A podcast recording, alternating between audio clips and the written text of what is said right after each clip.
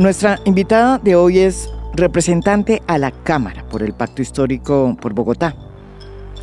Es miembro de la Comisión Tercera, que estudia el presupuesto, reforma agraria y demás.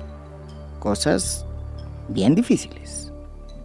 Además de ser militante y fundadora del Polo Democrático Alternativo, ese partido que se conformó hace ya más de 25 años, esta política que también es una madre muy afortunada, es la primera persona no binaria en ocupar una curul en el Congreso de la República. Reconocida, no sabemos cuántas más hay, cuántas personas no binarias más hay en el Congreso y no, y no lo saben de pronto. Esa voz es de Támara Argote. Bienvenida aquí a fondo. Muchísimas gracias, muchísimas gracias a ustedes, María Jimena también, muchas gracias por esta oportunidad de hablar en estos micrófonos. Támara, ¿por qué no nos explica aquí en a fondo qué significa ser no binario? Miren, yo les cuento desde la historia para que ustedes vean. Cuando yo era niña, yo nací en, primero en un hogar muy, muy abierto, muy libertario, mis papás revolucionarios. Eh, pues hace varios años, no, no, es necesario decir cuánto es cierto. Mm. no, no, no. Se ve joven todavía usted, no hay problema. Em, crecí e incluso dentro de la familia mi mamá quiso vestirme con vestidos, zapatos y, y, yo no me sentía cómoda. Siempre me cambiaba y me iba y me ponía shorts y tenis y jugaba pues en el piso todo el tiempo. O sea que desde muy pequeñita no quise asumir un rol que me imponía la sociedad de niña, de mujer eh, y, y, de comportamiento muy femenino y muy sutil y muy suave. Y así fui creciendo en esta construcción que el entorno y mi familia me lo permitió, pues sin saber que me estaba eh, como construyendo dentro de una identidad más amplia y diversa. Fue ya hasta muy grande que empecé a conocer pues como las luchas binarias por la identidad eh, de género, por la orientación sexual, pues que, que, entendí que esta lucha pues era necesaria. Es necesario que uno reconozca a las personas que con mucha fuerza, mucha voluntad y mucha valentía pues se enfrentan a unos modelos de sociedad que son muy fuertes, que, a usted le imponen cómo se debe eh, comportar desde, desde que nace, desde que le regalan su primera muda rosada o azul, o su primer juguete, carrito o muñeca. Entonces, pues eso es una lucha que uno debe reivindicar muy bien. Pero también, pues yo fui viendo que mi, mi, mi manera de comportamiento tampoco era tan transgresora de las formas de comportarse en la sociedad. Lo que transgredía eran los roles que la sociedad me exigía. O sea, yo no podía comportarme exclusivamente como mujer, asumir un, comportamiento de mujer. No entiendo tampoco este tema de, tener que vestirse con unos cánones pues salidos de la cabeza, tacones que son incómodos, maquillajes que son incómodos, eh, pasar horas en las peluquerías. Esos son cánones que le exige la sociedad para controlar un poco su comportamiento y para que no se salgan de, como que no haya un caos social. Pero pues eso debe transformarse porque eso también impide que las personas se desarrollen con libertad. Luego ya cuando tuve la posibilidad de estudiar un poco más, de conocer un poco más por fuera cómo, cómo son estas luchas, pues encontré que este enfoque del no binarismo es una sombrilla muy amplia, muy amplia, que no le dice a usted, usted tiene que comportarse como hombre o tiene que comportarse como mujer, sino puede ser cualquier cosa entre esos dos o no, ni siquiera, ¿sí? Usted puede ser lo que usted quiera ser y puede asumir el rol en la sociedad que usted considere. Eso es lo que se ha conocido ahora o se conoce como la identidad de género. Exacto. ¿Usted qué opina de todas estas mujeres trans que han levantado su voz y con razón para hacer respetar sus derechos. Tengo entendido que una mujer trans tiene un promedio de vida que no llega ni siquiera a los 30 años. ¿Alguna reflexión al respecto? Hay una situación particular y es que yo sí creo que este tema del género y del reconocimiento de las individualidades como poblaciones, como sectores, eh, pues ha generado un comportamiento o una situación perversa entre nosotros mismos y es que eh, lo poco que se gana en la lucha por la igualdad o por la equidad se lo tienen que disputar los sectores al interior. Entonces, por ejemplo, se gana alguna, algún derecho eh, en, lo, en lo étnico y entonces eh, la comunidad afro, la comunidad indígena empiezan a pelear por quién va a dirigir esta o por quién va a dirigir esa política y es porque nos es tan poco lo que logramos que toca peleárnoslo entre nosotros. Lo mismo pasa en el tema del, del género. Este tema de la igualdad, de la posibilidad de ser, de, de, de construirse y de ser libremente, eh, es tan restringido y, es tan, y hay tantos prejuicios alrededor que lo poco que se va avanzando nos lo tenemos que pelear entre los mismos eh, que, que, pertenecemos a la lucha. Entonces, eh, nuestros compañeros y compañeras transgénero pues tienen que pelearse fuertemente sus libertades, sus reivindicaciones porque los atacan, porque son muy, visibles, los atacan muy duro.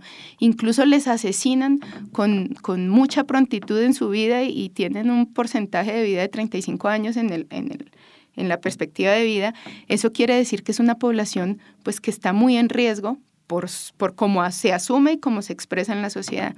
Y las mujeres también, a las mujeres también nos toca, a pesar de que no somos una población dentro de, pero también venimos luchando por este por estas condiciones de igualdad que ha sido tan difícil. Entonces, cuando hay un pequeño avance, pues nos toca pelearnos entre nosotros y la guerra es muy dura. Y yo pienso que ampliar el enfoque, como que nosotros no nos estemos peleando por cómo se ve o por cómo me veo, sino por lo que yo quiero ser, eso sería un, muchísimo más liberador, muchísimo más em, realmente generador de derechos, reivindicatorio de los derechos. O sea, que no nos tengamos que pelear porque usted es un hombre, pero identitariamente se siente mujer y entonces yo no la reconozco como mujer porque usted nació hombre.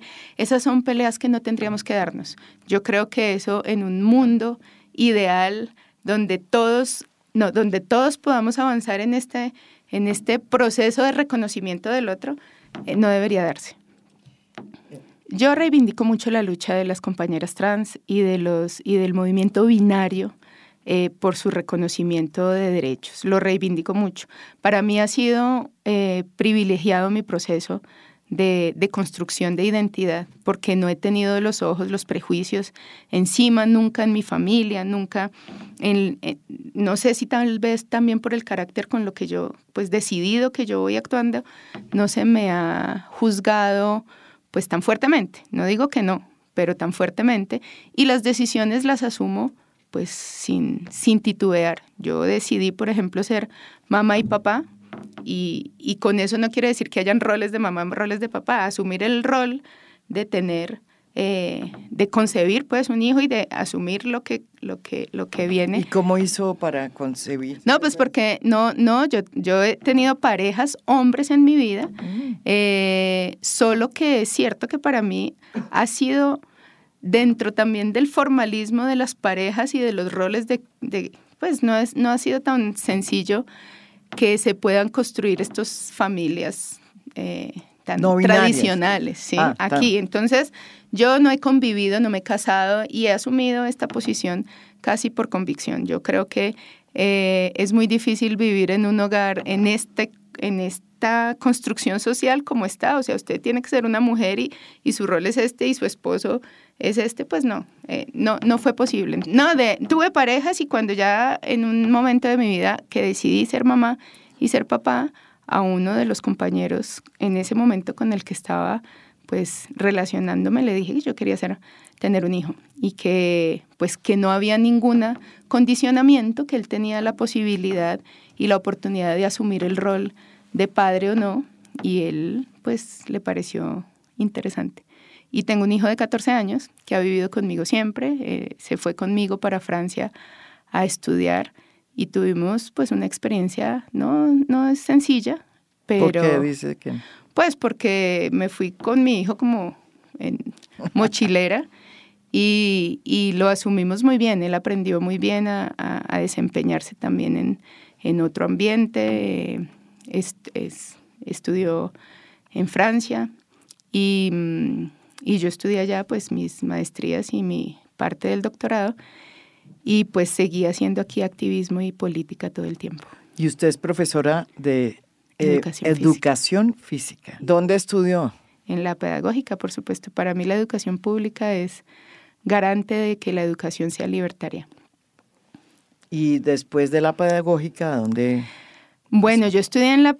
Es que salí muy joven del colegio, eh, fui bachiller pedagógico, yo quería ser profe desde siempre porque mis papás eran profes. Em, estudié ingeniería electrónica en la distrital, educación física en la pedagógica. Luego abandoné la ingeniería eh, porque me pareció pues como muy quieta, no había mucha dinámica, al menos en el movimiento. Por supuesto que en la, en la explicación de las matemáticas sí.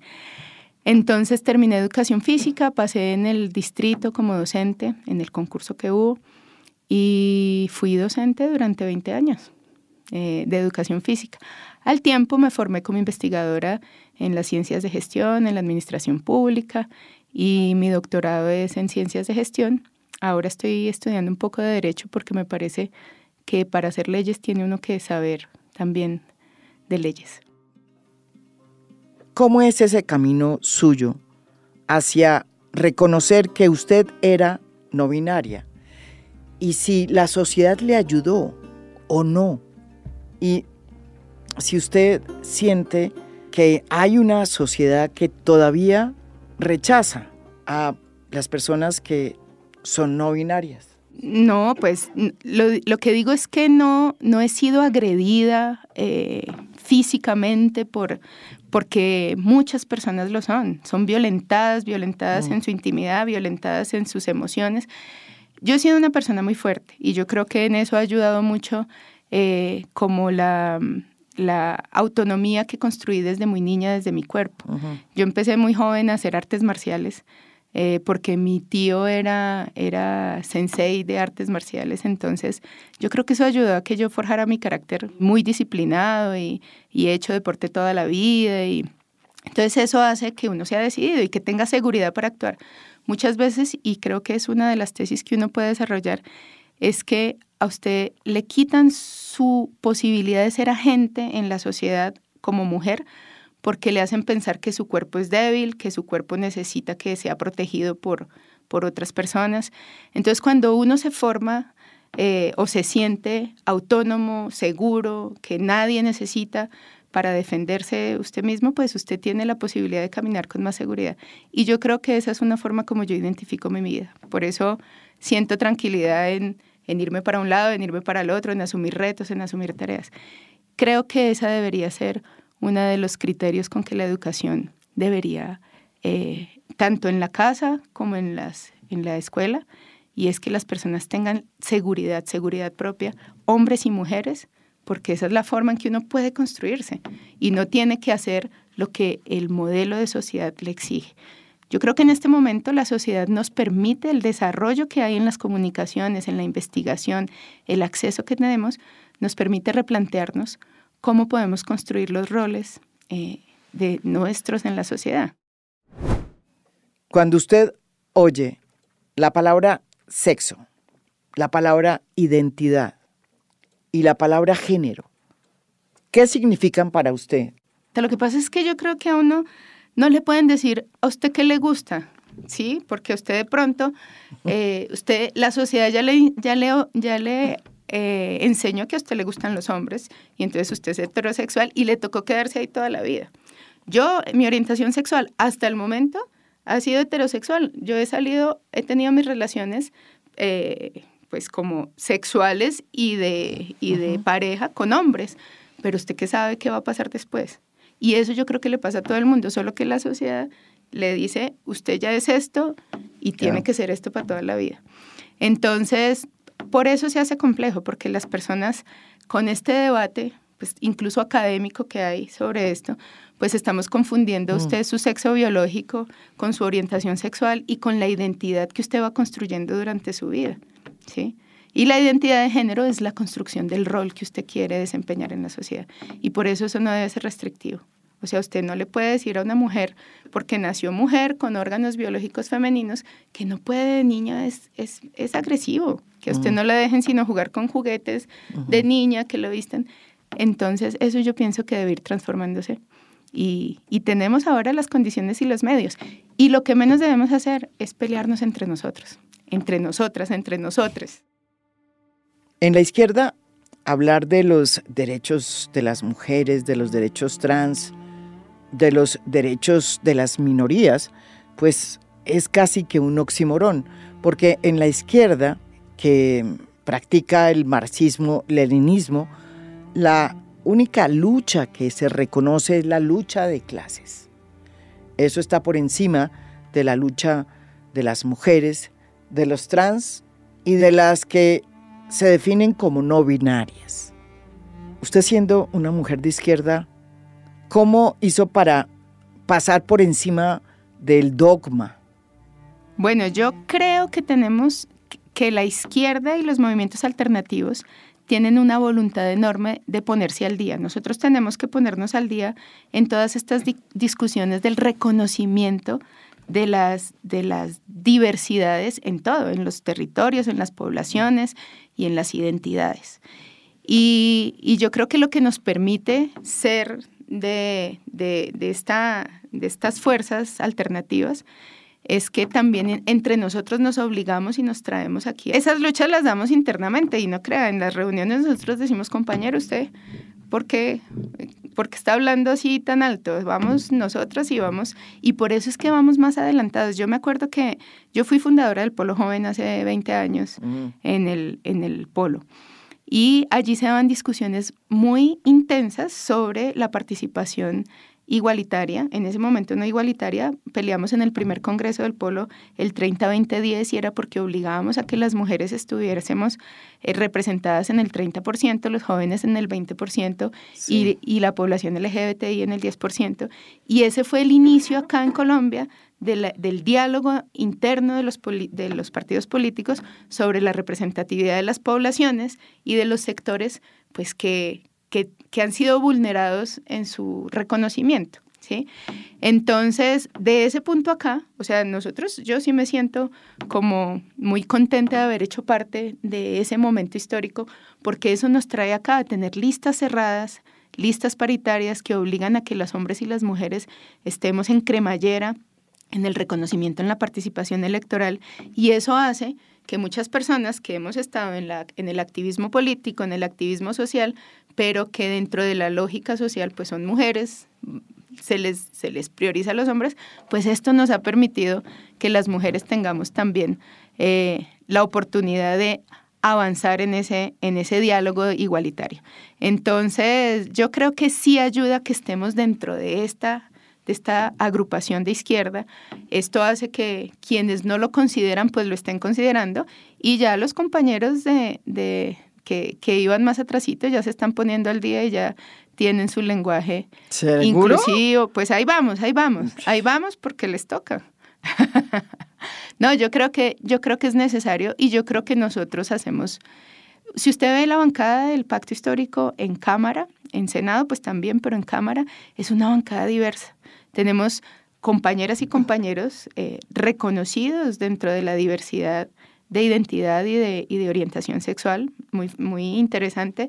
De hecho, ustedes vieron que en la posesión, nuestro compañero Cancimance, representante del Putumayo, fue eh, con un traje de corbata y con unos tacones y eso fue un gran revuelo.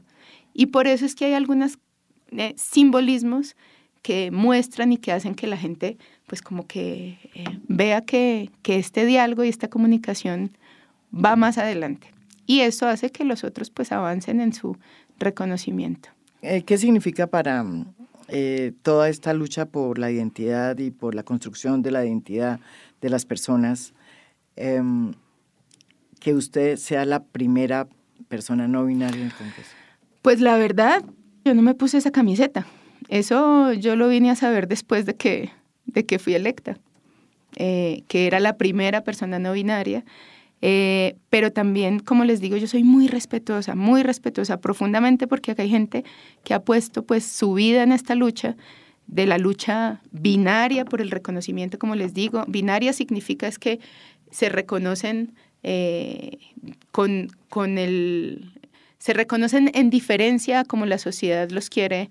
Usted dice que no es activista, pero Sí. que activista política sí es, que es una mujer de izquierda. Sí, sí, Sí. he sido toda, la vida, desde que nací y luego por derecho propio y por autonomía, porque cuando niña era porque crecí en una familia de izquierda, pero luego a partir de la adolescencia ya empecé a hacerlo. Me, me, me gusta el movimiento punk, que, que reivindica también la posibilidad de uno tener que hacer. El movimiento punk nace después de la guerra, de la posguerra, y en este eh, evento como de, de crisis mundial los jóvenes empiezan como a buscar sus identidades y a hacerse ellos mismos sus, su- la música, porque no había la música, la, la, la peluqueada, todo esto.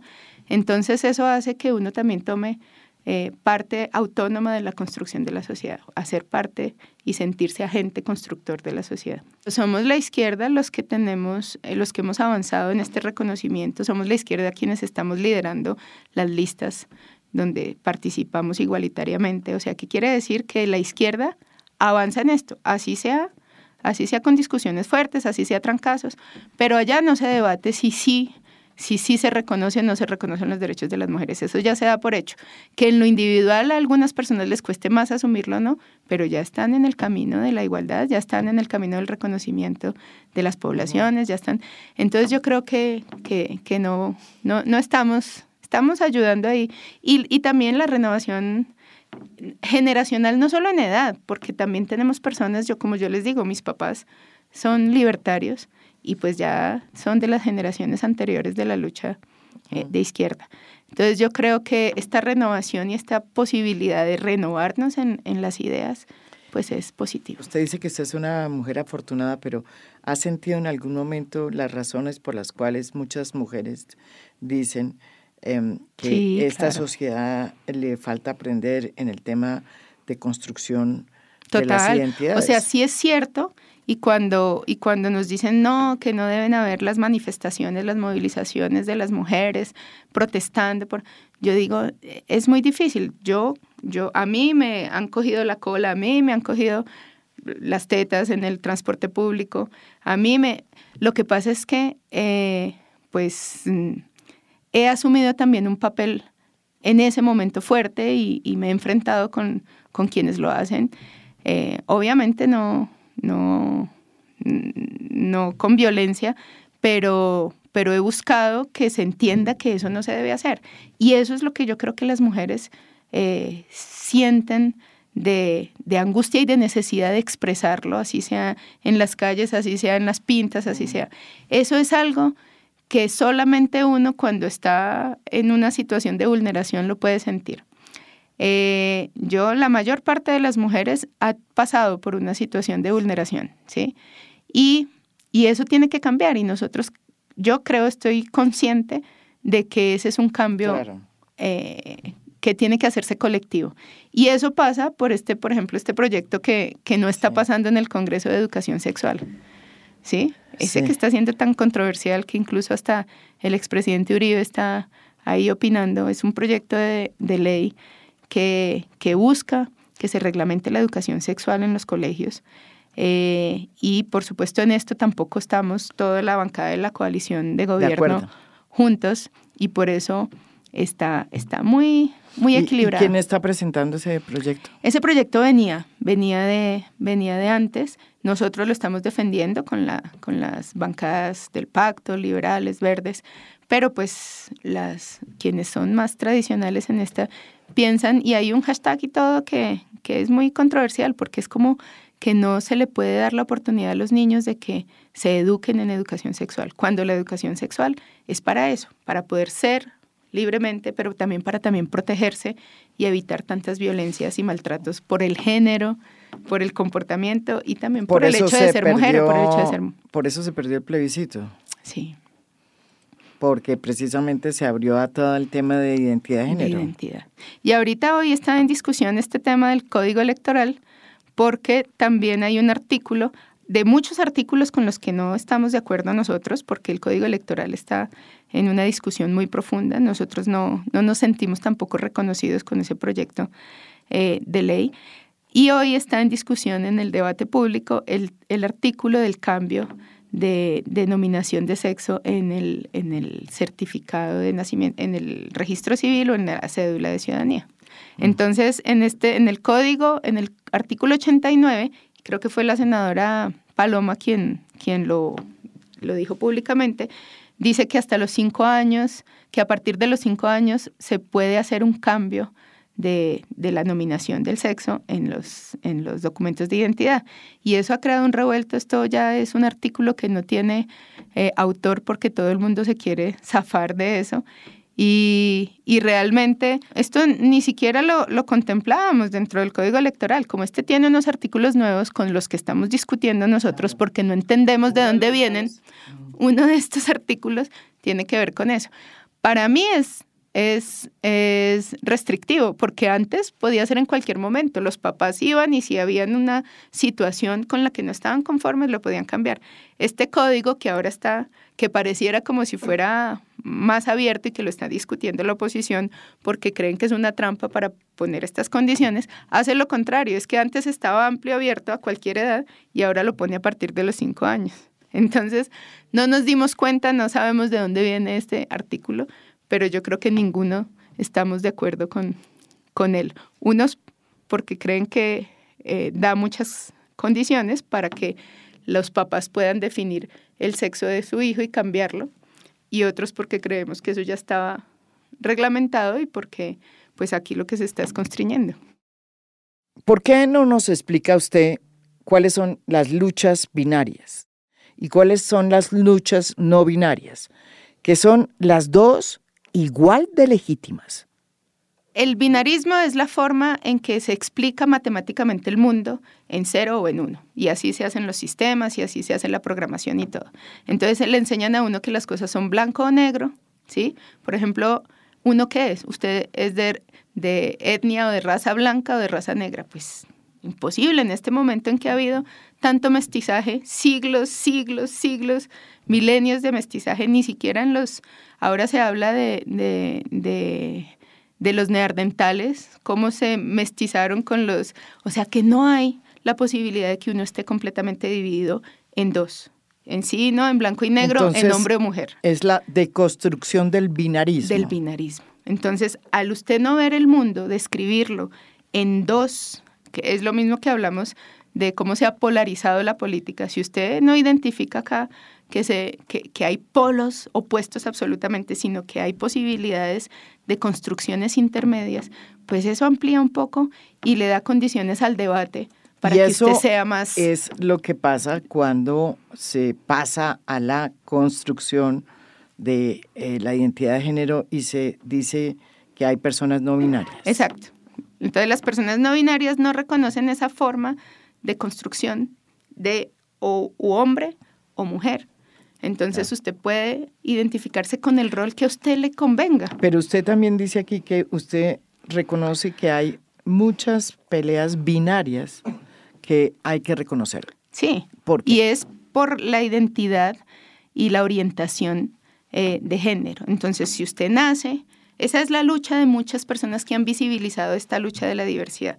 Usted nace biológicamente mujer, pero no logra identificarse con el comportamiento como mujer y decide que usted es hombre, pues esa es una lucha binaria, ¿sí? Porque usted no se reconoce como mujer, se reconoce como hombre. Es una lucha binaria. Y está bien, usted tiene el derecho a reconocerse como... Pero yo creo que sí debe haber un marco que acobije toda esta lucha, que reconozca que usted puede ser lo que quiera ser, lo que se construya durante su vida y esa es la identidad no binaria, no tiene que ubicarse en ninguno de estos puestos. Usted es una feliz madre, no binaria. ¿Qué le dice usted a todos los curas, los conservadores, que dicen que la familia tradicional colombiana es la integrada siempre por el padre, la madre y los hijos? Bueno, yo me puedo poner incluso más, aún más filosófica, y yo creo que la construcción de familia eh, se va haciendo de acuerdo a las necesidades. Ustedes saben que, que se vivían clanes y luego se hizo como la división del trabajo y todo este cuento de acuerdo al análisis pues como académico de esto. Yo creo que la sociedad en este momento puede replantearse y se, de hecho se lo está replanteando, no tiene que estar en la norma para que no esté pasando diferente. Pero ustedes ahora escuchan que hay familias eh, monoparentales, por ejemplo, como la mía, hay familias incluso que eh, sus hijos son mascotas, hay familias homosexuales, hay familias, o sea, en este momento hay todos los tipos de familia y las normas no van a regular eso. Y yo creo que las normas deben ir por delante de esto, en el reconocimiento de los derechos de las personas a ser, desde que no, pues, eh, sea irrespetuoso con los demás. Yo creo que se debe respetar eso. Yo no creo, por supuesto, que esto sea un, plan eh, absurdo para deconstruir el mundo, pero yo creo que la sociedad sí está evolucionando en el reconocimiento de poder ser y de ser de otras maneras. Esto es A Fondo, un podcast original de Spotify. Mi nombre es María Jimena Duzán.